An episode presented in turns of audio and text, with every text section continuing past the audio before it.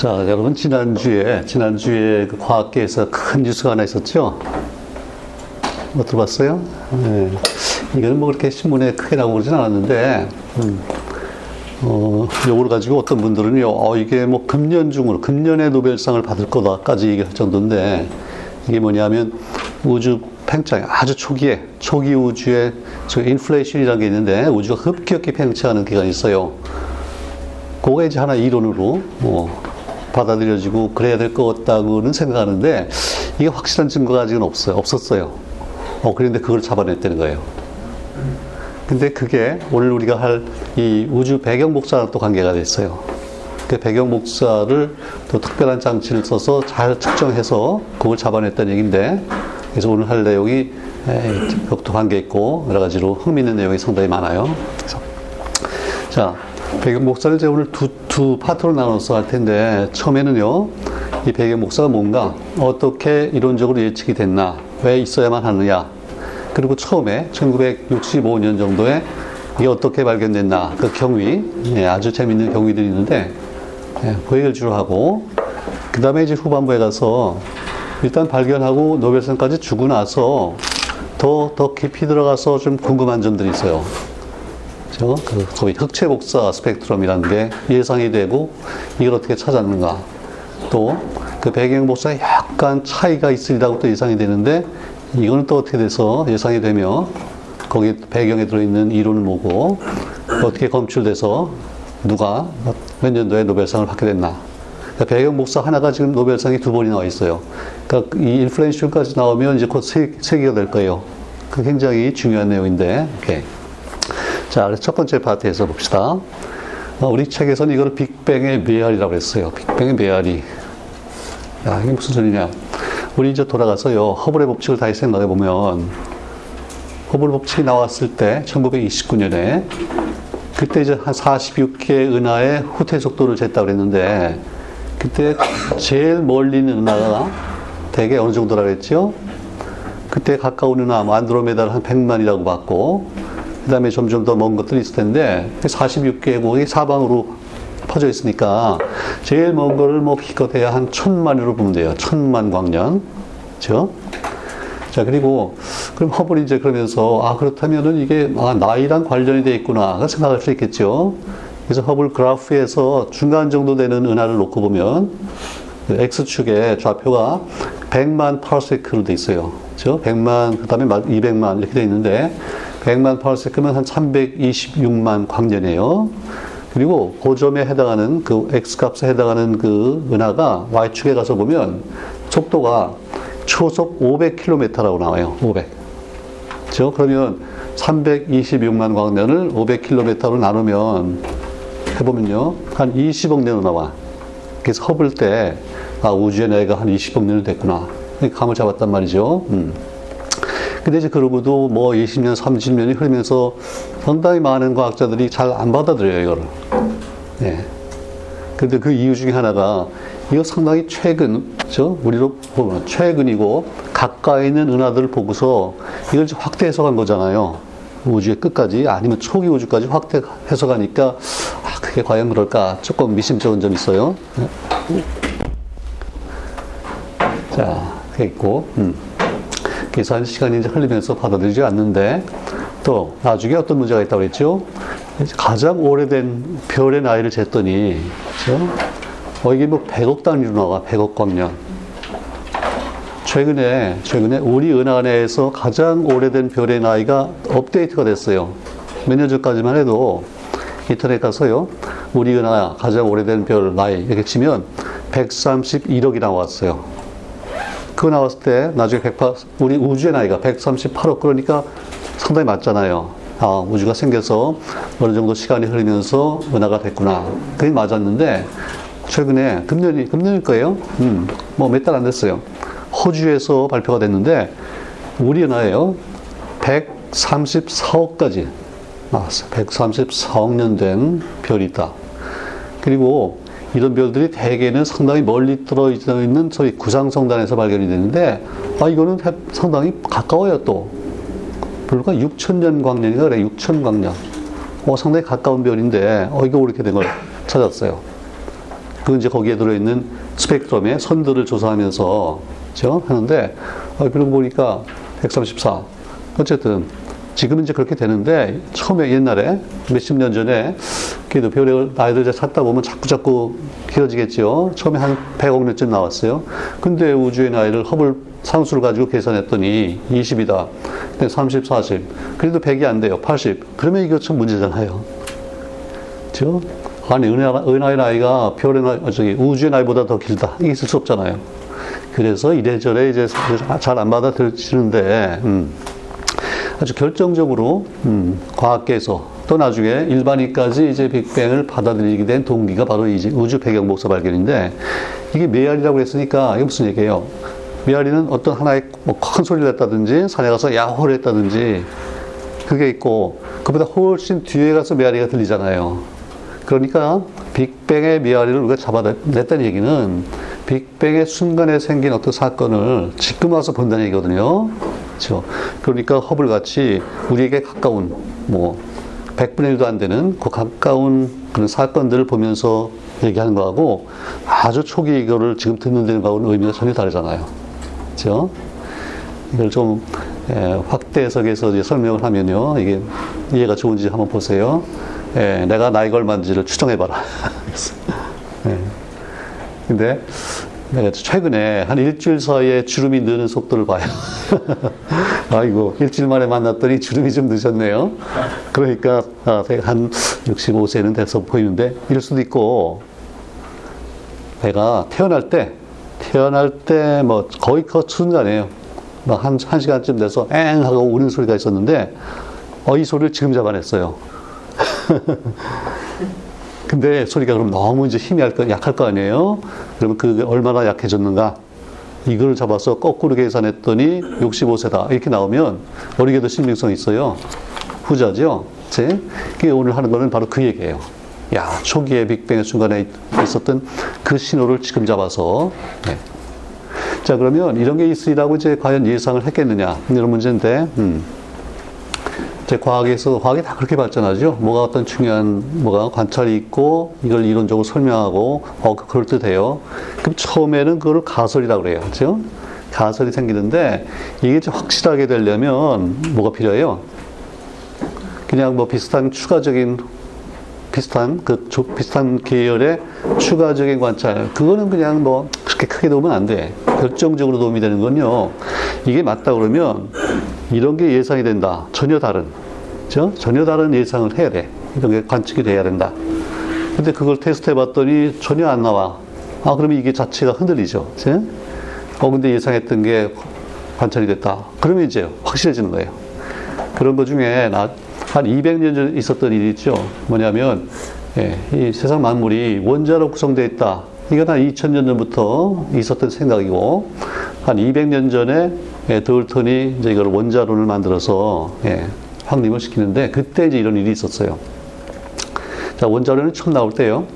음, 원자론이 대개 뭐 천팔백팔 년 이렇게 얘기하면 돼.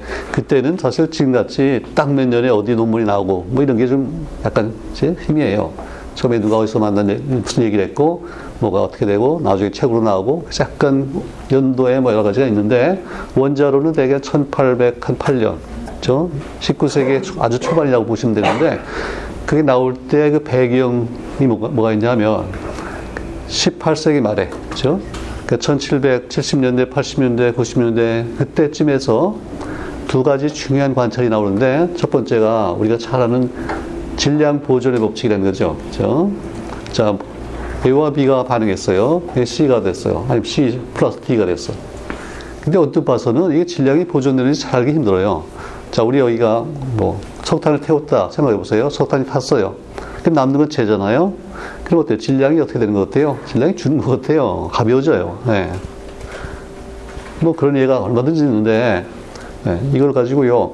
음, 라보아제라고 하는 불란서의 이제 물리학자가 그 석탄에 처음에 무게를 재고, 그 다음에 이제 공기 중에서 없어진 산소의 무게를 또 재는 거예요. 공기가 산화가 되잖아요. 산소랑 탄소가 결합해서 씨오투가 되는데, 공기에서 산소가 얼마 없어진다. 어, 그거 재는 거 쉽지 않겠죠. 그걸 재고, 그 다음에 재도 재지만요, 재 무게만 재면 안 되고 씨오투가 나왔잖아요. 그럼 씨오투를 다 이제 포집을 해서 그도 양을, 채, 무게를 재는 거예요. 이렇게 해서 재봤더니 처음에 숯하고 산소 합한 거하고, 그 다음에 재와 씨오투 뭐 합한 거. 이게 같다. 이거를 한두 가지 반응이 아니겠죠. 수십 가지 반응에 대해서 해서 발표를 했어요. 그 중에 하나 또 유명한 게 뭐가 있냐면요. 예, 발효. 설탕. 설탕 물에다가 누룩을 조금 넣고, 이제 봤더니 이게 알코올이 되고 막 그러잖아요. 씨오투로 나오고. 그걸 또 다 잡아서 쟀더니, 어이, 뭐, 거의 일 퍼센트 이내로 딱 맞아요. 그 질량 보존의 법칙이라는 게 이제 상당히 확립이 됐어요. 지금 와서는 사실 우리가 에너지 보존의 법칙이라는 거죠. 예, 거기다가 다른 에너지, 질량뿐 아니고 빛 다 포함해서 에너지 보존 법칙이 있는데, 어쨌든 그게 나왔고. 그 다음에 이제 일정 성분비의 법칙이라는 게 또 있죠. 예. 어떤 화물을 여러 군데서 얻어가지고요, 거기에 들어있는 성분을 이제 조사를 해요. 뭐가 좋을까요? 씨오투라고 합시다. 내 숨에서 나간 씨오투가 있어요. 어, 그걸 쟀더니 C 하나당 O가 두 개가 결합한 것 같아. 또 밖에 나갔어요. 공기 중에서 저 식물이 광합성하는 데 사용하는 씨오투가 있잖아요. 예, 그것도 해봐 똑같아. 그 다음에 또 씨오투를 어떻게 얻을 수 있겠어요? 여기 백목 같은 게 있는데 여기다가 산을 닿으면 불불하고 씨오투가 또 나와요.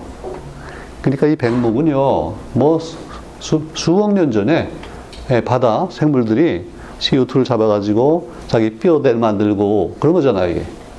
그죠? 뭐 조개 껍질 뭐 이런 것들이에요. 이게 지금 이제 지각에 나와가지고 우리가 이걸 쓰는데, 이것도 여기다 산을 넣으면 씨오투가 나와. 그것도 역시 C 하나당 오투. 똑같아요. 똑같아요. 그래서 일정 성분배 법칙. 말이 되죠? 성분이 똑같아. 자, 그러면 이거를 원자를 생각하지 않고는 참 설명할 수 없어요. 예, 원자가 없고 모든 세상의 만물이 연속적이다. 그렇죠? 근데 원자라는 거하고 연속적이라는 게 지금 상반된 개념이잖아요. 원자라는 게 있으면 원자 한 개, 두 개, 일 점 오는 없잖아요. 연속적이면 일 점 일, 일 점 이 쫙 연속돼야 돼. 그래서 아, 역시 원자가 있는 것 같다. 이제 그렇게 돌턴이 원자설을 내면서 그게 맞다면, 맞다면 이래야 된다고 한 게 제안한 게, 제안한 게 있는데, 이게 뭐냐면 저희 배수 비례 법칙이라는 거예요. 자, 이것도 뭐가 있어요? 자, 씨오투가 있는데 또 씨오라는 게 있어요. 일산화탄소가 있어요. 어, 그러면 씨오하고 씨오투를 놓고 보면 C 하나당 O는 씨오 경우에 하나고 씨오투 경우에 이잖아요. 그러니까 이와 일, 이런 배수, 배수 비례가 있어요. 또 이산화탄소, 뭐죠? 과산화수소가 있죠. 에이치 투 오 투가 있고 에이치 투 오가 있고 뭐 그래요. 그러면 H 하나당 H 하나당 에이치 투 오 투 경우에는 O가 하나인 셈이 하나고, 그렇죠? 에이치 투 오 경우에는 어, 반이, 예, 거꾸로 해야겠다. O 하나당 뭐 이렇게 되겠지. 어쨌든 그 배수가 성립이 돼야 돼. 그렇죠? 이걸 이제 제안을 하고, 근데 이건 남이 제안한 게 아니에요. 돌턴 자신이 그렇게 제안했어요. 그래서 자신이 이걸 증명을 했어요. 그래서 이제 원자론이 확립이 되잖아요. 똑같아. 자, 그러면 이제 빅뱅의 경우에, 오케이, 가모프가 이걸 잘 받아들였다고 했죠. 어, 초기 우주에, 작은 우주에 모든 에너지가 몰려 있어야 된다. 그렇다면 이게 지금 쭉 이렇게 팽창해서 우주가 이제 커지고 식었을 거 아니겠어요. 식었으면 그 에너지가 우주 전체에 약간 아주 미미, 미세하게 깔려 있어야 된다는 게 충분히 예상이 되죠. 그렇죠? 음, 그게 예상이 된 거예요. 자, 그래서 이제 그, 이 우주적으로 깔려있기 때문에 이제 우주가 들어가고요. 이제 배경에 있다. 근데 배경이라는 거는 뭐가 아니라는 얘기예요. 이건 특정한 부분에서 오는 게 아니다, 그 말이에요. 어떤 별과 은하에서 오는 게 아니고, 그렇죠? 배경에 쫙 깔려있다. 그리고 복사라는 거는 이게, 이게 빛이다, 그거죠. 빛. 복사라는 건 뭐 빛이나 같은데, 우리가 얘기하는 빛은 우리가 눈으로 볼 수 있는 빛, 가시광선이고, 이제 파장이 이제 다른데, 그죠? 음, 복사다. 이렇게 됐어요. 자, 가모프가 여기 또 등장을 하는데, 예, 우리 가모프 처음 언제 나왔죠? 첫 시간에 빅뱅이란 말이 나올 때 호일하고 이제 대결을 했어요. 그래서 가모프가 빨리 빅뱅을 받아들였던 사람으로 우리가 기억을 하고 있고, 예. 근데 이분이 이제 그 초기에 만약 그렇게 작고 뜨거운 우주였다면, 그렇다면 몇 가지를 예측을 해요. 근데 예측이라기보다도 뭐 논문을 내요. 근데 이거 말고 또 하나가 뭐냐면, 우리 다음에, 다음 시간에 할 거.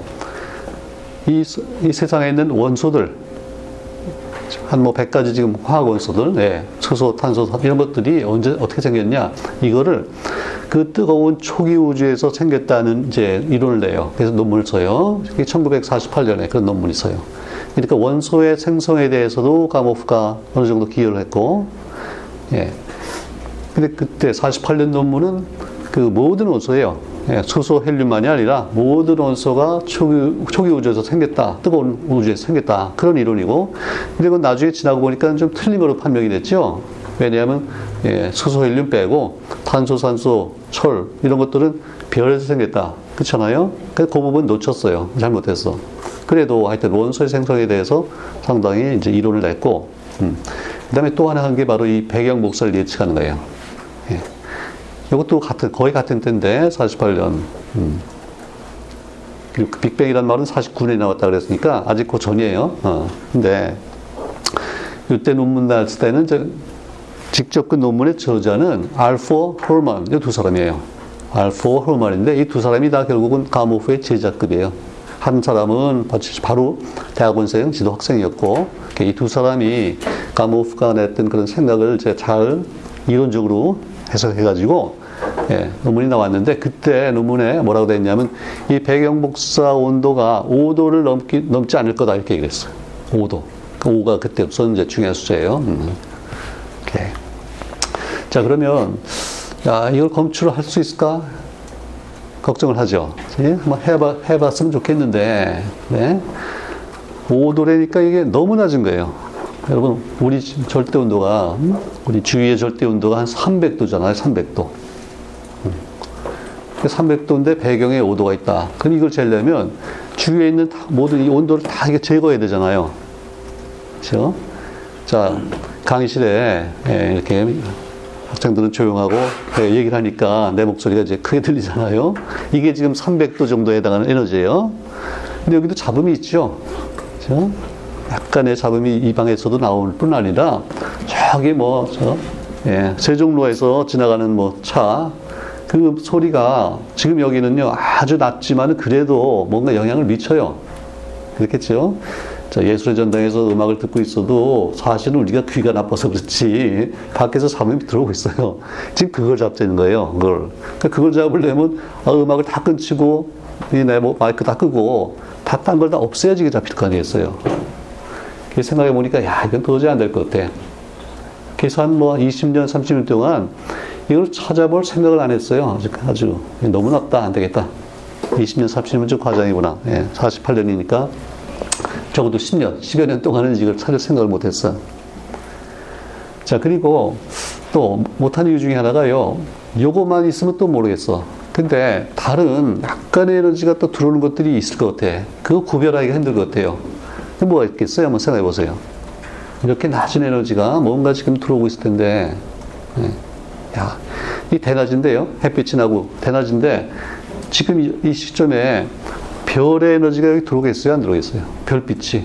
들어오죠? 그러니까 별빛이 들어와요. 근데 우리가 못 봐요. 왜냐하면 햇빛이 너무 밝으니까. 이게 똑같은 거예요. 이렇게, 이렇게 별빛이 하나가 있고요. 또 하나가 우주선이라는 게 있어요. 우주 탐사선, 비행선이 아니고, cosmic ray예요. 이것도 빛이에요. 그러니까 우주에서 나오는 빛이 있어. 자, 이게 뭐, 되게 뭐겠어요? 일단 태양에서 태양이 저렇게 융합하면서 나오는 뭐 뉴트리노니 뭐 또 양성자 등 이런 것들이 막 오거든요. 근데 뭐 태양만이겠어요? 멀리 있는 별에서도 오고. 그러니까 이게 다 합해가지고서 계속 뭐가 들어와요. 어. 왜 그 반물질이라는 게 처음 발견된 게 우주선 이거 여기서 발견됐는데 이걸 따져보니까요 이것도 온도로 환산하면 이것도 한 이 도, 삼 도 그 정도 될 것 같아. 그렇죠? 그러면 거기에 이제 같이 한 오 도 정도에 뭐 이런 게 있다 그러면 야 이게 뭐가 나와 잡혀도 이게 이건지 저건지 구별하기 힘들잖아요. 그래서 이래저래 야 이거는 안 되겠다. 이제 그러고 시간이 흘렀다 그 말이에요. 오케이. 자 그런데 시간이 좀 흐르면서 이 프린스턴 대학의 디키라고 하는 아주 유명한 물리학 교수가 야 이걸 내가 한번 꼭 검출을 해봐야겠다. 네. 이제 감을 잡죠. 요거 검출하면 요건 대박이다. 노벨상감이다. 그걸 알아요. 해봐야겠다. 예. 근데 이걸 이제 나중에 하겠다고 나선 이유가 이게 천구백육십 년대 초반인데 이게 이제 상황이 좀 바뀌었어요. 왜냐하면 생각해 보니까 이게 어느 파장에서 검출될 건가, 그것도 충분히 예상이 되는데 이게 마이크로파에서 잡힐 거라고 예상이 돼요. 왜냐하면 처음에 나왔을 때 그 빛은 가시광선 영역에서 나와야 되는데 이게 쭉 팽창하면은 현재는 그 파장이 길어지겠죠. 마이크로파에 있을 거다 하는 건 충분히 예상이 돼요. 자, 근데 그러면 마이크로파 안테나가 필요하잖아요. 아주 좋은 안테나가 필요한데 이 마이크로파 기술이 언제 주로 발전됐냐 하면 어떨 것 같아요? 이 많은 기술이 이제 전쟁을 통해서 발전해요. 그렇죠? 마이크로파 기술이 이 차 대전 때 레이더, 레이더 개발하면서 마이크로파 처음에 그 내는 소위 발진 기술, 나중에 검출 기술, 이런 것들이 이제 발전하는데, 근데 이제 전쟁이 끝났잖아요. 그러니까 이 많은 마이크로파 장비들이 이제 중고품 시장으로 나왔어요. 그래서 이분이, 이분이 프린스턴이니까, 예, 그 가까운데 뉴욕이 있고, 어, 필라델피아 가까운데 필라델피아 가서 중고품 시장을 뒤지면서 장비들 많이 가져오고 또 필요한 건 자기가 제작하고 이러면서 준비를 갖추고 있었어. 천구백육십사 년 그 정도에 어 이제 한 육 개월만 더 하면 내가 이거 검출할 수 있지. 그런 이제 딱 준비가 돼 있는데, 근데 어 무슨 소식을 자기 친구 엠아이티에 있던 자기 친구 교수를 통해서 어떤 소문이 들려왔어. 야, 당신 있는 프린스턴에서 한 삼십 마일 거리에 거기 벨 연구소라고 있는데 거기서 펜지아스 윌슨 이 두 사람이 뭔가 계속 잡음이 들어온다고 이거 잡아냈다 그러더라. 너 한번 통화해봐라. 그래서 이제 둘이 통화가 된 거예요. 통화해서 몇 번, 한 몇 번 이렇게 얘기를 들어보니까 아이고 이게 내가 지금 찾고 있는 배경 목사인 거예요. 이렇게 됐어요. 야, 정말 기막힌 일이죠. 음. 그리고 저걸 바, 발견했을 때 이제 육십사 년에 이제 이런 일들이 일어나고 발표된 게 육십오 년이기 때문에 우리는 그냥 육십오 년을 기억하면 되는데 육십오 년에 그 논문에 예, 백에 한 삼 도 정확하게 지금, 지금은요 이 숫자가 한 네 자리 다섯 가지 이렇게 하는데 처음에는 그렇지 못하고 대략 한 삼 도 이렇게 얘기를 해요. 그래서 우리 흔히 삼 도, 쓰리 케이 background, 삼 도의 배경 목사 이렇게 얘기를 하는데 일단 잡아냈어요. 했어요. 음. 자, 그러면 어떻게 잡아냈느냐? 이분들은 그 펜지아스 윌슨 이 두 사람이 이제 칠십팔 년에 육십오 년에 발견하고 칠십팔 년에 노벨상을 받는데, 네, 이분들은 빅뱅 우주에 지금 관심이 전혀 없는 사람이에요. 그리고 나중에 상을 받고 그러면서 인터뷰를 할 때 나는 빅뱅을 뭐 들어본 적도 없고 관심도 없었다고 그랬어요. 어. 자기의 관심은 뭐냐면 그 벨 연구소에 있는 저 거대한 마이크로파 안테나를 가지고 자기가 관심 있는 천문학 뭘 조사하려고 그러는 거예요. 예. 우리 은하에서 예컨대 이 마이크로파를 내는 천체가 뭐가 있나, 어디서 뭐가 오고 있나, 이런 걸 잡으려고. 그죠? 근데, 그럼 또, 벨 연구소는 또 뭐냐? 음. 벨 연구소. 그게 통신회사거든요. 그죠? 예. 지금 나중에 이렇게 뭐 분리하고 그랬는데, 아주 세계적인 통신회사고, 돈을 하여튼 왕창 벌었어요. 음. 그래서, 야, 이 돈을 좀 잘 쓰자. 그래가지고, 하여튼 세계에서 최고 과학자들, 특히 이제 물리학자들이겠죠. 예. 불러다가 돈이 얼마나 필요하냐? 백만 불? 이백만 불? 어, 다 달래. 다 주겠다는 거예요. 마음대로. 그리고 연구 주제를, 어, 우리의 뭐 베일 연구소에 도움이 되는 거, 뭐 그게 아니고요. 무조건 너 저 하고 싶은 거 하래. 그러니 뭐 과학자들의 천국이었어요, 이게. 예, 천구백오십 년, 육십 년 그때, 칠십 년 뭐. 이제 지금은 나중에 가면서 조금 더 이렇게 분위기가 바뀌었는데, 어쨌든. 그래서 왜 우리, 우리나라에도 여기 출신들이 우수한 사람들이 굉장히 많이 있어요. 거기에서 이분들이 저 안테나 해가지고. 근데 그러면 너 안테나는 벨 연구소는 안 쓰나? 처음에 만들 때는 또 왜 만들었을까? 그런 의문이 생기죠. 처음에 저걸 만들었을 때는 인공위성 추적용으로 만들었어요. 응? 왜요? 저 지금도요, 이 우리가 뭐 미국에 그냥 쉽게 전화하고 그러는데 이게 다 인공위성을 통해서 가잖아요. 이게 처음으로, 처음으로 이제 그걸 했을 때, 그, 그때 에코에, 에코 새틀라이트라고 했는데 지금 이게 어디로 가고 있는지 거기다 신호를 보내야 되고 뭐 그러잖아요. 그죠? 그걸 이게 한 거예요, 마이크로파. 그래서 거대한 마이크로파. 그래서 홀, 홀은 리플렉터라고 그러는데 이걸 만들어 놓고 그걸 이제 했는데요. 이게 이제 세월이 가면서 기술이 발전하다 보니까 저게 필요가 없어졌어요. 그치? 그래서 이제 뭐 아무나 원하는 사람 써라. 그러니까 제 두 사람이 아유, 잘 됐다. 저거 가지고 내가 내 연구 좀 해야지. 그러고서 이제 일을 시작했단 말이죠. 자, 그래서 육십사 년에 이제 저걸 가지고 하려니까 이제 손을 좀 봐야 되겠죠. 제대로 작동하는가 이제 손을 보는데 이게 자꾸 뭔가 잡음이 들어요. 칙칙칙칙칙 하고. 우리도 가끔 잡음이 경험하죠. 어떤 때 경험해요? 밤중에 야밤에 티비를 보다가 깜빡 잠이 들었어요. 아, 근데 방송이 끝나버렸네? 그럼 어때요? 그리고 계속 잡음이 들어오죠. 뭐가 들어와요. 그 똑같은 거예요. 잡음이 들어와요. 나중에 이제 얘기인데요. 이게 나중에 검출되고 나니까 그걸 계산을 해보면 그 밤에 그 티비에서 잡히는 잡음 백 번 칙칙칙 했다 그러면 그 중에 한 개는 바로 이 배경 목소리. 그러니까 여러분 배경 목소리 한번 들어보고 싶으면요. 밤에 그냥 티비 켜놓고 자면 돼. 그래서 깨서 들으면 돼요. 야, 그걸 잡아냈어. 자, 그러니까 이제 참 우연이죠. 우연이고.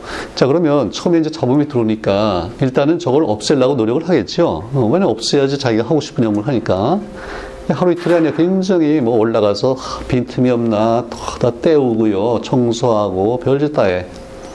아주 뭐 유명한 소, 얘기가 있어요. 그 윌슨이, 저분 윌슨이 노벨상을 받으면서 노벨상 강연을 하는데 강연 그 읽어보면 예. 올라갔더니 비둘기가 똥을 싸놨더래요. 똥을 싸는 것도 그렇지만 비둘기 쌍이, 쌍이 거기다 동지를 틀었대. 이게 마이크로파가 나오고 그러면 이게 거기가 뜨뜻해지거든요. 왜 우리 마이크로파 오븐 있잖아요. 우리가 전자레인지라 그러는 게 사실 엄밀히 얘기하면 마이크로웨이브 오븐이에요. 뜨뜻해요. 거기다 동지를 틀어놓고 있어. 그래서 야야, 쫓아냈어요? 왜 똥이 또 있어? 똥도 씻어내고. 아이, 쫓아내서 한 삼십 킬로미터 되는데 보내, 멀리 보냈더니요. 이게 또 돌아와요. 아, 비둘기들이 귀소봉 본능 있잖아요. 돌아. 그게 나중엔 안 되겠다 싶어서 아주 단호한 조치를 취했대. 단호한 조치가 뭐겠어요? 비둘기를. 아니, 그랬는데도 이게 잡음이 계속 들어오는 거예요. 그래서 그다음부터는 안 되겠다. 이게 뭔지 한번 알아보자. 그래서 일단 이게 방향에 따라 뭐가 다른가 이게 좀 조사를 해요. 그러면 이제 일단 뭐가 예, 짐작이 되냐면, 아니, 이게 여기가 뉴욕하고 그렇게 멀지 않잖아요. 그러니까 뉴욕 쪽에서 오나 보다. 그래서 뉴욕 쪽으로 나와, 와요. 아니, 반대쪽으로는 똑같이 와요. 똑같이 와. 그 다음에, 이 사시사철에 따라 뭐가 차이가 있나? 그냥 아니에요. 일 년 내내 뭐 똑같이 들어와요. 그 다음에, 어느 별에서 오나, 은하에서 오나, 어느 방향을, 어느 방향을 봐도, 어느 시점에서 똑같이 들어와요. 이제 그러고 있는 판에, 이제 그 소리, 소식을 들은 거예요. 아, 이 대기가 찾았던데. 그렇게 된 거예요.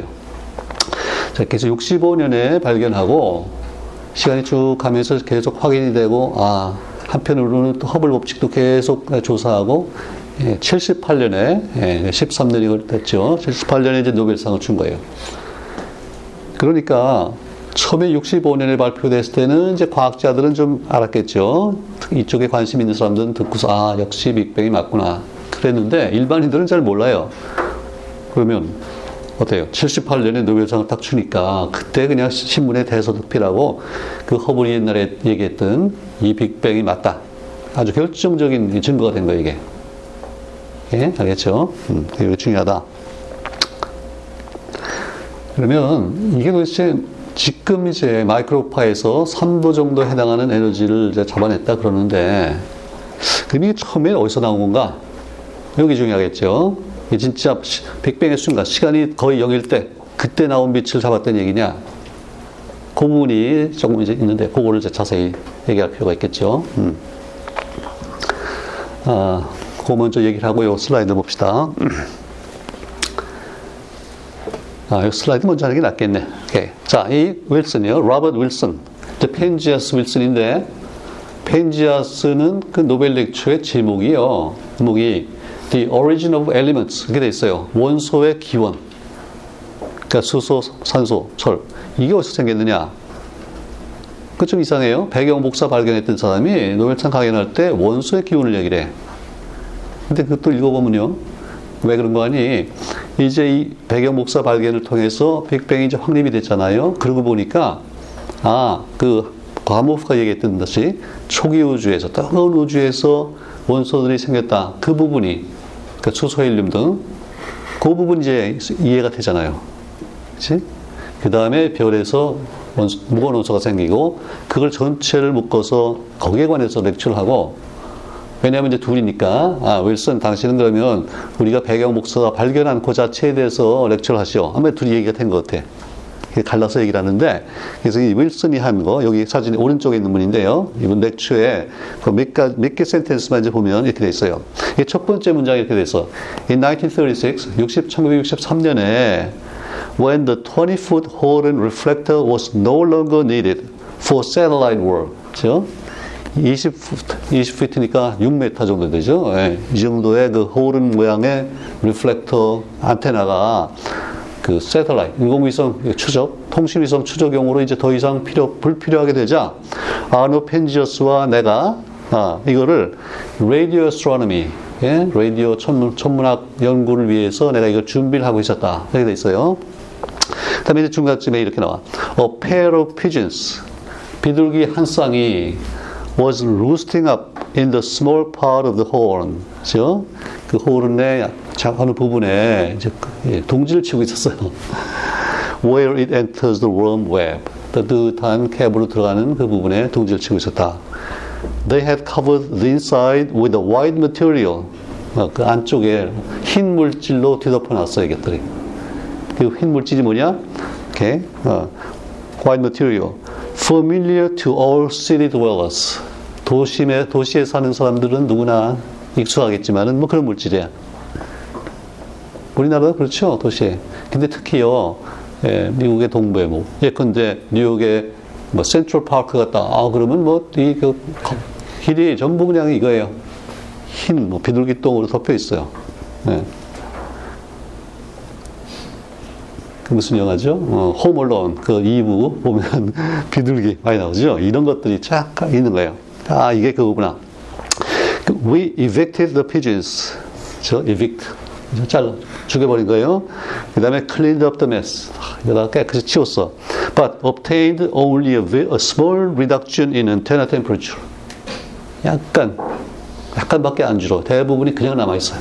그렇죠? 그래서 by mid 천구백육십, 육십이 년 중순, 중순쯤, 중간쯤 됐을 때 the intensity of the microwave background radiation had been shown to be close to three K between twenty-one centimeters and two point six millimeters, almost two orders of magnitude in wavelength. 아니, 무슨 얘기예요? 앞에서 삼 도, 그렇죠? 삼 도쯤 되는 걸로 이제 결정이 났는데, 그 다음에는 온도 얘기가 아니고 이십일 센티미터하고 이 점 육 밀리미터 뭐 이렇게 얘기를 했네요. 이게 무슨 얘기했어요? 파장이죠. 어, 파장이야. 마이크로파 파장이야. 우리가 그 휴대폰 사용하고 이런 마이크로파 파장이요. 되게 밀리미터에서 센티미터 그 정도 범위 있어요. 이십일 센티미터. 이게 이제 십 미터 이렇게 되면 그 다음에는 우리가 소위 전파라고 그러죠. 어, 방송에서는 전파 이렇게 되는데, 자, 그럼 보세요. 근데 이게 아까는 육십오 년이라고 했고, 이건 지금 칠십팔 년에 노벨상을 받으면서 하는 렉처예요. 그래서, 그래서 육십육 년에 가서는 상황이 어땠나 그걸 여기서 설명을 하고 있는데, 예. 온도는 대개 삼 도 정도로 이제 결말이 났어요. 삼 도로 확실하게 삼 도예요. 여기서 이 점 칠이라고 안 그러죠. 이 점 칠이오라고 안 그래. 그 뒤에 나올 텐데 대략 삼 도다. 그런데 파장이요, 이십일 센티미터하고 이 점 육 밀리미터니까 이게 한 백 배 차이잖아요. 그렇죠? 네. 그러니까 이 백 배 차이가 나는 상당히 넓은 영역 내에서 여기저기 몇 군데에서 찾아봤더니 어느 파장에서 재도 다 한 삼 도 정도로 나오는 거예요, 이게. 어. 여기는 육십오 년에는 여기가 없어요.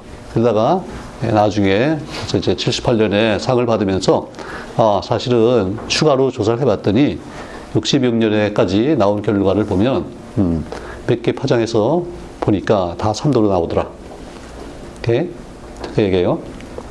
자, 그러면 일단 어, 이게 도대체 어디서 나온 빛인가 그거 얘기를 해야 되는데, 여기서 지금 음, 우주의 온도와 나이 이 관계를 이제 조금 살펴봐야 돼요. 자, 처음에는요, 물론 엄청 높았죠. 몇, 몇 억도, 몇십억도, 몇백억도, 몇 조, 막 이러다가 시간이 흘러가면서 쭉 떨어지는데, 요거를 기왕이면 간단한 수식으로 표현하면은 참 좋겠죠. 네. 근데 다행히도 그런 식이 있어요. 있어요. 어, 유효수작 하나로 얘기를 한다 그러면요, 이렇게 돼. 자, 적어보세요. T는 온도, 대문자로 T는, 음? 근데 이때는 온도의 단위가 절대 온도겠죠, 물론. 그래서 T하고 괄호하고 켈빈, 켈빈이에요. T는 이제 분자 분모가 있는데, 음, 분자가 아주 편하게 돼, 맥이 좋게 돼 있어요. 십의 십승. 십의 십승. 여러분, 십의 십승이면 저게 뭐예요? 십의 구승이 십억이고, 백억이죠, 백억. 그죠? 마, 아, 사승이면 만이고, 만에 만이면 팔승이니까 억이고, 백억이에요, 백억. 근데 분모에 이제 시간이 들어가요. 근데 시간이 그냥 t가 아니고요, 제곱근이야, 제곱근. 그래서 이건 스몰 t, 예, 스몰 t. 그리고 단위는 초, 일 초당. 이렇게. 이게 아주 편리해요. 자, 그러면 시간에 제일 편하게 뭐예요? 일단 일 넣는 게 제일 편하겠죠? 일. 일 넣으면 뭐가 돼요? 백억이 되죠? 어. 그러니까 우주의 나이가 일 초일 때, 일 초일 때 대강 백억도예요, 백억도. 아주 편리해요. 그 우주의 나이가 일 초에서 한 삼 분 이렇게 됐을 때 그때 어떤 일이 벌어졌나 뭐 이런 걸 설명하는데 아주 유명한 책이 있죠. 예. 와인부르크의 처음 삼 분간 그런 게 있는데 거기 보면 예, 얼마일 때 뭐 영 점 영영일 초일 때 뭐 어땠고 이런 것들이 나오는데 그때 이십 개 다 대입하면 대강 맞아요. 그렇죠? 자, 그러면 저 백억도 우주의 나이가 천억도를 내면요, 시간이 어떻게 되겠어요? 천억도. 백분의 일 초죠. 그러니까 영 점 영일 초 때는 천억도. 반대로, 예, 십억도가 되려면, 시간이 백 배 흘리면 십분의 일로 떨어지겠죠. 그러니까 이게 백 초 정도 돼요. 그러니까 이 분 정도 되면 이게 십억도로 떨어져. 이렇게 팍팍팍 떨어지면요, 떨어지면 언젠가는 이제 뭐, 마, 뭐 백만도, 천만도 이렇게 쭉 떨어지겠죠. Okay. 자, 그런데 이 배경복사를 우리가 얘기할 때 중요한 온도가 하나 있어요. 뭐냐면 삼천도예요. 삼천도. 그 왜 중요하냐? 온도가 아주 높으면요, 전자가, 근데 처음에 초, 초기 우주에서 전자가 생기 있고 또 뭐 다음 시간에 하겠지만 콜크로부터 양성자, 중성자 이런 게 생기는데 우리가 지금 알고 있는 수소 원자는 뭐예요? 수소 원자다 그러면 양성자가 중심에 핵에 있고 전자가 밖에 이렇게 돌고 있잖아요. 이건데 이게 우주 온도가 저렇게 뭐 백억, 억도다. 뭐, 응? 뭐 일억도만 돼도 이게 달라붙어 있겠어요? 높았죠? 예. 온도가 너무 높으면 이게 달라붙지를 못해요. 근데 달라붙지 못하는 이유가 뭐 끄는 힘이 약해서 그렇겠어요? 아니에요. 그 양성자와 전자 간의 끄는 힘, 소위 쿨롱의 힘, 그렇죠? 그 힘은 아, 온도에 상관없어요. 그러니까 거리가 얼마일 때 얼만큼 끄느냐, 그거는 딱 정해져 있어요, 그렇겠죠? 근데 온도가 높으면 좀 다른 건 뭐냐면 이 두 입자들의 운동 에너지죠. 막 돌아다녀요. 그러니까 끌려서 붙질 못해요. 예? 그러면 저 온도가 점점 떨어지면은 힘은 똑같으니까. 이 운동에 대해서 점점 떨어져. 말하자면 기력이 떨어진다 그러죠. 전자에 특히. 근데 하나는 상당히 무겁고요. 양성자는 무겁고, 전자는 이거에 한 천팔백, 뭐 삼십육분의 일. 그렇죠? 한 이천분의 일 밖에 안 되는 가벼운 거기 때문에 일단 무거운 거 가만히 있다고 보고, 전자가 뭐 돌아다닌다고 보면 되니까. 그렇죠? 음. 그러면 전자가 끌려서 달라붙으려면 기력이 상당히 떨어져야 된다. 그 말이죠. 충분히 기력이 떨어져서 이 끌리는 힘을 드디어 느끼기 시작하고, 아, 이거 끌, 끌리고 있구나. 가서 달라붙어서 중성원자가 되는데, 이때 그 온도가 바로 삼천도 정도다, 이게. 음, 삼천도 이상이면은 전자가 너무 돌아다니느라고 붙질 못해요. 그러다가 떨어지면은 가서 달라붙어.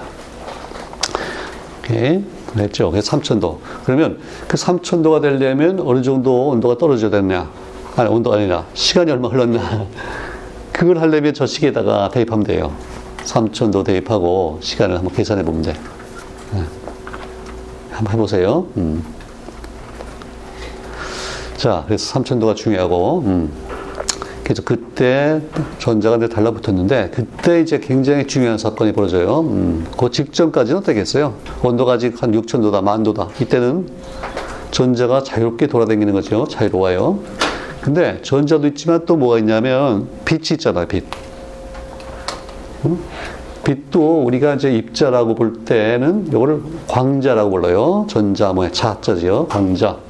포톤. 오케이? 근데 전자하고 광자하고 이게 서로 굉장히 밀접하게 알아보고, 그치? 그 관계가 있어요. 아주 그런 특징이 있는데, 근데 어떤 입자는요, 전자가 있어도 별로 상관 안 하고 휙휙 지나가는 입자들이 있고, 그 뭐 뉴트리노 그런 것들. 아 근데 이 전자는 빛하고 상당히 밀접한 관계가 있어요. 그 요거를 우리가 카풀 된다 그래요. 카풀. 뭐 캠퍼스 카풀 뭐 이런 거 있잖아요. 서로 이제 좋아한다는 거예요. 그래서 전자가 자유로울 때는 빛하고 카풀돼 있어가지고 전자도 자유롭지 못하고 빛도 자유롭지 못해요. 특히 빛이 자유롭지가 못해요. 왜냐하면 전자는 그래도 입, 질량이 있잖아요. 그래서 근데 빛은 질량이 없어요. 그러니까 누가 막아주는 이런 게 없으면요 막 돌아다녀요 자유롭게. 이렇게. 그런데 전자가 있으면 조금 가다가 금방 전자 만나면 충돌하고 흡수되고 방출하고 막 이런 일이 벌어진다 이 말이에요. 예. 근데 그걸 어떻게 알 수 있냐면요, 대표적인 예가 이제 예컨대 길 가다가 네온 사인이 있어요. 네온 사인이 있는데 그 뒤에 무슨 포스터가 있다 그럽시다. 거기 무슨 영어 광고가 있어요. 그래서 뭐 여러분 누가 좋아해요? 누구 좋아? 장동건이가 그 있다 그럽시다. 그러면 네온 사인이고 가로막고 있으면요 뒤에 그 장동건이가 잘 보이겠어요? 안 보이죠. 예, 그 왜 안 보여요? 장동건에서 나오는 빛이 내 눈에 직접 들어와 줘야만 여기 상이 생기잖아요. 그런데 들어오다가 네온 사인을 만났어요. 근데 네온 사인, 형광등 이런 게 다 뭐냐면 전 저 전기를 우리가 스위치를 넣으면 거기서 그 전기적 에너지를 받아가지고 그 원자에서 거기 들어있던 원자에서 전자가 튀어나가는 거거든요. 그럼 이제 플라즈마 상태가 되는데, 그러니까 이 관 안에 자유로운 전자들이 상당히 지금 많이 있는 거예요. 그러면 빛이 오다가 그 자유로운 전자랑 카풀된다 그랬죠? 서로 밀접하게 치고받고 해요. 치고받고 하면 그게 들어오겠어요? 들어오긴 들어오는데 나중에 들어와도 곧장 못 들어오고 이리저리 막 돌아다니다 들어온단 말이에요. 그렇죠? 그러면 내 눈에 그 상이 잘 안 잡히겠죠? 그거예요. 그렇죠? 카풀됐다. 근데 이제 전자가 아까 삼천도 됐을 때 나이가 얼마요? 몇십, 팔만 년? 삼십팔만 년. 아까도 삼도 배경 목사 나왔는데 우리 과학에서는요 잘 모르면 삼 그러면 돼. 삼이 여기저기 나와. 삼십팔만 년. 예. 그때 이제 전자가 중성원자가 된다고 그랬죠. 원자핵에 잡혀서. 그러니까 전자가 갑자기 사라지는 거예요. 어떻게 보면 빛의 입장에서 보면요, 어, 자기를 이렇게 치고받고 하던 전자가 어느 시점에 갑자기 사라졌어요. 우주에서. 그런 것 같이 느껴요. 알겠죠? 그러면 이제 빛이 자유로워지는 거예요. 자유로워지니까 나, 내 눈에 직접 들어와요. 그래서 이게 불투명했던 우주가, 네온 사인을 들여다보듯이 불투명했던 우주가 갑자기 투명해진다고 그렇게 얘기를 해. becomes transparent. 그리고 그때 상황을, 전자와 빛이 분리되는 거를, 아까는 카풀 됐다고 그랬으니까 이때는 뭐라 그러면 좋겠어요? 디카풀 된다고 그래. 디카풀. 아, 이거 굉장히 중요한 개념이에요. 삼십팔만 년 됐을 때, 삼천도가 됐을 때 디카플 된다. 그러면 이제 그때 그 시점에 우주를 그 빛이 꽉 채우겠죠. 어느 특정한 부분에 몰려 있을 필요가 없어요. 그리고 그때는 지금에 비하면 상당히 작은 우주잖아요. 백삼십팔억 년 중에 불과 삼십팔만 년이니까 비교적 작은 우주고 그 빛을 빛이 그 우주를 꽉 채워요. 오케이? 그러면 그때 그때 그 빛을 우리가 봤다 그러면요, 그때 뭐 물론 사람이 없지만 우리가 봤다 그러면 삼천도에 해당하는 빛을 보는 게 되겠죠. 근데 삼천도는 이게 붉은색이에요. 붉은색. 그래서 예, 아주 뭐 붉은 장밋빛 우주일 거예요. 아마 초기 우주는 멋있죠. 예. 그랬는데 이게 이제 우주가 점점 커져요. 커지면 파장이 점점 길어지겠죠. 이렇게 엿가락 늘리듯이 쭉 파장이 늘어져요. 그러면 빨강, 붉은색이었던 게 파장이 들어가지면 어떻게, 대번에 어떻게 돼요? 적외선으로 들어가겠죠? 적외선. 그래서 그러면 이제 우리는 안 보여요. 그래서 우주가 갑자기 이 배경목, 갑자기 이 시점을 지나서 어느 정도 시간이 지나면요, 갑자기 깜깜해져요. 우리가 볼 때. 그렇죠? 이걸 암흑기라 그래요. 암흑기. 중세 암흑기 정도가 아니고요. 굉장히 긴 암흑기가 있는데, 그럼 다음에 암흑기가 거치고 다시 빛이 나가오는 건 언제예요? 이건 별이 생길 때예요. 네. 이건 우주의 나이가 몇 억 년, 이억, 삼억, 사억, 뭐 이 정도 될 때. 그러니까 굉장히 긴 한 삼억 년에 해당하는 암흑기가 있었어요. 초기 우주에. 네. 그래서 배경 복사는 암흑기가 시작되기 직전에 있었던 우주를 꽉 채웠던 그 빛이다. 배경 복사. 그러니까 그때 배경 복사는 삼천도에 해당하는 배경 복사고, 지금 우리가 검출하는 배경 복사는 쭉 시간이 흘러가면서 저식에다가 백삼십칠억을 대입하면요, 온도가 몇 도, 몇 도로 단위로 나와요. 네. 그거예요. 그걸 지금 잡아냈단 말이에요. 대충 이제 스토리 알겠죠? 음. 네. 자, 여기서 하나 더 이제 짚고 넘어갈 게, 아까 삼천도, 기력이 떨어졌어요. 그러면 전자가, 저기, 뭐냐, 양성자에 잡혀서 수소원자가 된다고 그랬는데, 그때 결국 작용하는 힘은 뭐겠어요? 끌려와서 작용하는 힘은 전기적인 힘이죠. 전기적인 힘. 아니, 뭐 중력은 작용하지 않았을까요? 뭐 중력도 작용했겠지요. 네? 그 전자가 또 주위에 다른 거, 뭐 중력을 작용하는 뭐가 있었다 그러면 거기도 작용, 작용했을 거예요. 근데, 예, 그 힘이 여러 가지가 있을 때 중요한 거는 어떤 상황에서, 음, 영향을 미치는 거는요, 그 상황에서 가장 강한 힘이겠어요? 가장 약한 힘이겠어요? 당연히 강한 힘이죠. 당연히. 아. 요거 아주 직관적으로 잘 이해가 되는 게, 내가 아주 좋아하는 예, 예화가 있는데 요거만 하고 일단 좀 한번 파트 일을 끝낼게. 자, 여러분 탕, 탕자의 비유라고 있죠? 탕자의 비유 알아요? 탕자의 비유. 어, 탕자가요, 어느 집안에, 돈 많은 집안에 아들, 아들이 둘이 있었대.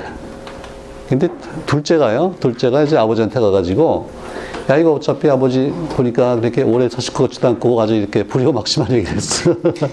어차피 돌아가시면 나한테 유산을 주실 테니까 뭐 좀 미리 달라 이거예요. 어. 그래서 예컨대 한 일억을 받아냈어, 지금. 받아냈어. 그럼 그 돈 가지고 그 가만히 붙어있지 못하죠. 그죠? 일억을 받았다는 얘기는 아까 전자 입장에서 온 운동 에너지가 높은 거죠. 어, 에너지가 높아요. 그럼 이제 가만 붙어있지를 못해. 계속 나가서 이제 흥청망청하고 썼단 말이죠. 어. 나중에 이제 돈이 떨어졌어요. 아까 온도가 떨어지면서, 삼천도로 떨어지면서 전자가 운동 에너지를 잃어버렸어요. 기력이 다 떨어졌어. 이게 이제 돈 다 쓴 거예요, 지금. 주머니가 비었어요. 예? 그 중요한 게, 그러면 그때, 돈 떨어졌을 때, 어떤 힘이 가장 강하게 작용하나 이거예요. 그 아, 아들이 어디로 갔겠어요, 그때? 뭐, 유엔 난민 고소로 갔겠어요? 그건 안 가요. 아버지한테 가. 아, 그 상황에서 가장 강한 힘은 역시 아버지와 아들 간의 그 관계예요. 사랑이에요. 그래서 아버지, 아버지한테 가. 이게 여기도 적용돼요. 아주 우주적으로 적용이 돼. 그래서 결국은 그 시점에서 중성원자가 생기고, 근데 그때 주로 생겼던 중성원자가 뭐, 뭐겠어요? 일단 수소 헬륨이 풍부하잖아요. 그렇죠? 수소가 제일 많아요. 압도적으로 많아요. 수소 원자가 그때 생기고, 헬륨 경우에는 중심에 양성자가 두 개잖아요. 그렇죠? 그러니까 두 개니까 전자가 두 개가 동시에 붙었을 리는 없죠. 그러니까 처음에 전자가 하나 붙었을 거예요. 그럼 이제 헬륨 이온이 돼요, 소위. 전자 하나 받았다. 그럼 아직은 플러스 일까 전화를 가지고 있어요. 그 다음에 이제 두 번째 전화를, 전자를 또 끌어당기면 중성이 되고. 이래서 삼십팔 년 만에 그때쯤에서 우주가 갑자기 중성 원자로 이제 꽉 차게 돼요. 아. 이제 화학에서 주로 다루는 원자들이 이제 여기서 생기는 거예요. 오케이. 그 배경 복사가 그때 나온 빛을 잡아냈던 얘기다. 그리고 이 두 사람이 칠십팔 년에 노벨상을 받는데, 제가 지금 와 생각하니까, 노벨상 역사에서요, A를 찾다가 A는 못 찾고 우연하게 또 B를 찾아가지고 노벨상 받은 사람들이 이건 뭐 많아요. 이런 일은 얼마든지 있어요. 그런데 자기가 없애려고 노력을 했던 거, 그렇죠? 이걸 없애려고 그냥 굉장히 노력을 했는데, 그것 때문에 상 받은 건 이거밖에 없어요. 내가 알기엔 그래요. 우연히 발견한 거고. 그런 거 뭐가 있어요? 이, 노벨상 이 회, 이 두 번째 반, 그, 베크렐, 방사능. 아, 이게 삼 회구나. 방사능의 발견, 이런 건요, X선, X선이 발견되면서 아, 이 비슷한 거 뭐 있냐? 그걸 찾다가 엉뚱하게 지금 방사능을 발견하고 이렇게 되는데, 이런 건 많아요. 근데 이거는 진짜 제거하려고 노력했던, 그걸 제거를 못하고 애국, 애국계 그 비둘기만 제거를 했는데, 이거 가지고서 노벨상을 받은 재밌는 예예요. 예? 네, 여기까지 하고, 그 다음에 이제 좀 쉬었다가, 그러면 이게 아까 이십일 센티미터와 뭐 이 점 육 밀리미터 그 사이에서 뭐 잡아냈다 이런 얘기를 하는데, 이게 도대체 뭐냐? 왜, 왜 이래야 되느냐? 예? 또, 배경 복사를 통해서 이천육 년에 두 번째 노벨상을 받은 얘기, 이제 그 얘기 합시다.